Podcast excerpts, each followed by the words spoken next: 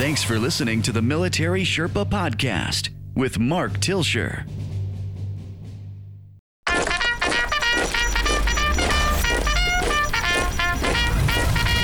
This is the Military Sherpa Podcast. Left, right, left leadership insights from America's best.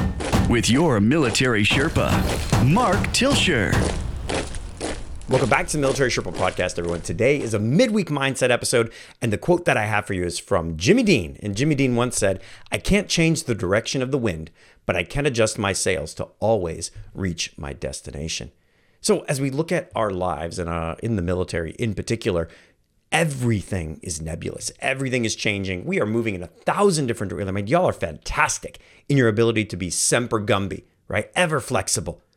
And as we look at all of the things that are happening, global politics, my family and I are constantly watching the news and watching what's happening all over the world. And we view it differently, certainly than we did while we were in the military, because the threat of deployment isn't hanging over my head. But the things that are happening on the world stage, like, holy cow, they're still just as impactful to the nation, if not the world, as they used to be. And so global politics are always shifting in a way that is scary, let's be honest. Your local mission is always evolving, and there's mission creep, and the better you are at your job, the more you get asked to do. And then we have local emergencies, the drive-by taskings, the things that have to be done by 5 o'clock, 2 o'clock, 1 o'clock. You've been asked to do a special duty. You're tasked to go TDY, things that you didn't anticipate. Having a new child, they get thrown into the mix. The wind changes. On top of that, we have changing leaders. On the last podcast episode, episode 129, I talked about how we have a short time horizon as military leaders, how commanders are moving every 2 to 3 years, and military members, same thing, roughly every 3 to 4 years, we're off to a new base. And so you're dealing with changing leadership, changing priorities. Nothing is the same. Yesterday is gone, tomorrow doesn't exist. All you have is right now. And right now is dramatically different than then, whenever then was. And so often we think that we know where we're going, but the environment tosses us around like the ocean in this storm. And one of the things that we have to realize early in our journey is that we can either fight that storm or we can lean into the storm. That we can fight the wind or we can lean into the wind. And you're surrounded by people every day. I know that you are. That they look at the wind and they rail against it. They stand on the bow of the ship and they yell that the wind sucks. This organization sucks. This base sucks. This idea sucks. This job sucks. This is unfair. This isn't right. Like, they rally against the wind, thinking that somehow that's going to make them feel better. There's data that says that the more we complain, the less happy we are. Not the less happy we are, the more we complain. There's an inverse there. The more that we allow our brain to focus on the complaints, the less happy, the less healthy we are over the long term. And so we can't allow ourselves to be that person that complains. And I promise you, it will always be someone else or something to complain about. When I worked at the base level, we looked up, it was the commander's fault. When I worked at the commander level, the squadron level, it was the wing's fault, the group's fault, the NAF's fault. When I worked at the NAF, it was the idiots down at the squadron that were giving us a problem. Always somewhere to look, up, down, laterally, left, right. There's someone to blame that isn't us. Our circumstances suck. And in a sense, that's true. Human existence is difficult. It's supposed to be difficult. Life isn't supposed to be easy. We're supposed to work by the sweat of our brow, eat by the sweat of our brow. And we do. And the most successful people are positive people, collaborators, people that don't fight against the wind, but learn to adjust their sails. And how we react is not only the most important thing in our journey, but it's also the only thing that we control.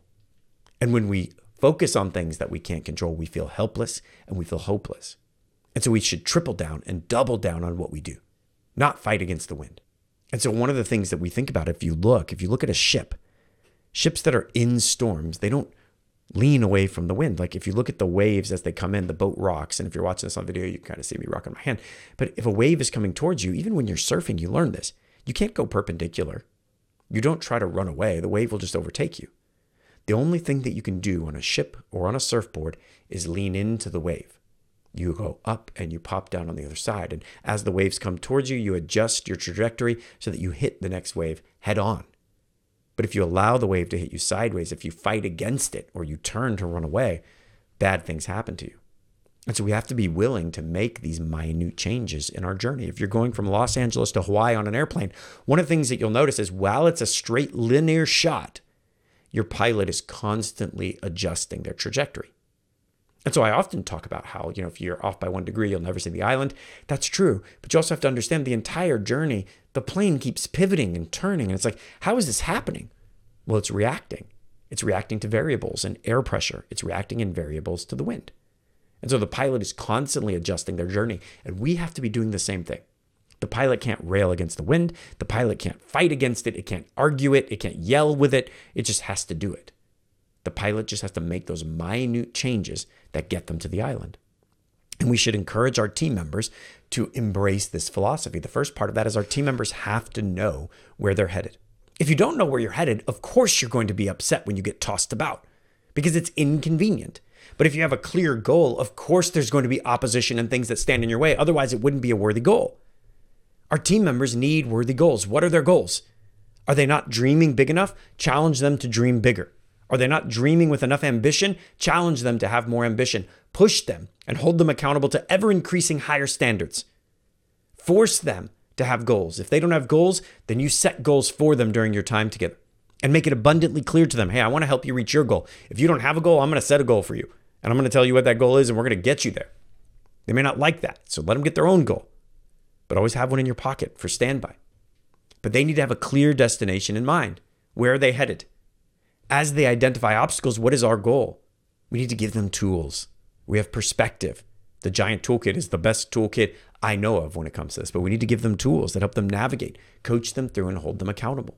Core process is the tool. What are you going through? What is the learning opportunity? What is their piece of the puzzle? What can they do differently before your next meeting? And then you follow up with them to make sure that it gets accomplished. But we need to know where they're headed. We need to give them tools so they can overcome. And then we need to celebrate success. Every hill that they go over, if it was even mildly bigger than the last one, that's a big moment for celebration. We don't necessarily celebrate in a big way when somebody accomplishes the same level of goal over and over again. It's like they already did that. If my kids are using bumpers, I'm not going to celebrate every time they hit the bumpers, but I'm going to celebrate when they hit 1 pin this week, 2 pins next week, 3 pins the week after that. When they lower the bumpers, we're going to really celebrate. When they hit their first strike or spare without bumpers, it's going to be a momentous occasion. But I have to be building them towards that, and I don't know what we're building to if we don't have a goal. How do I know if they're doing a good job? How do they know if they're going to reach their target if that target isn't clearly articulated? What is your goal? And you need to sit down and think of every person that you're leading. Do you know what their goals are? If you don't know what their goals are, oops, apologize, find out. If they don't have a goal, great, let's establish one. And then let's start the process week over week over week. How do we inch towards that goal? Not every 6 months. How'd you do getting towards that goal you set 6 months ago? Forget that. What did you do last week towards your goal? Don't let yourself get caught up in the 6-month cycle. Without regular check-ins, how will we ever know if we're going to make it? If you have to do 100 units of work to reach your goal and you have 100 days and you start slipping and it's like by day 50, you have 70 days of work to do, you're not going to reach your goal. You're not just going to burn it midnight oil at the very end and get across the finish line. Trust me, I've fallen into that trap many times. Incremental check-ins are the only way to get people across the finish line. And so you've got to lean into that.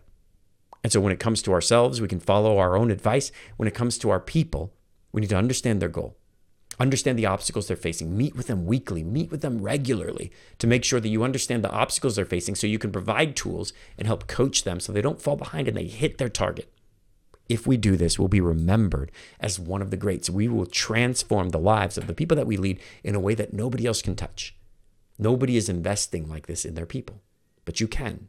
And when you do, and you teach them to do the same, you become a leader that becomes, builds, and leads. You leave generational leadership in your wake. And long after you're gone, people will be continuing your pattern without remembering or knowing your name. I promise you, your influence will explode in a way that you can't imagine. And the first step of that is becoming a Military Sherpa certified coach. You know this. What do we teach? Skills intelligence, emotional intelligence, self-awareness, and how to scale it both across our teams and our organizations. Spouses attend free, and we give away free seats to every registered 501c3 nonprofit on a military base. Your top 3s, your 5, 6s, they can attend our courses for free. They just have to reach out to us. Mark at markjilster.com, great place to start. MilitarySherpa.com, excellent place to start. Go out to those websites. I can't wait to hear from you. I'll talk to you soon. I'm out. This organization sucks. This base sucks. This idea sucks. This job sucks. This is unfair. This isn't right. Like, they rally against the wind.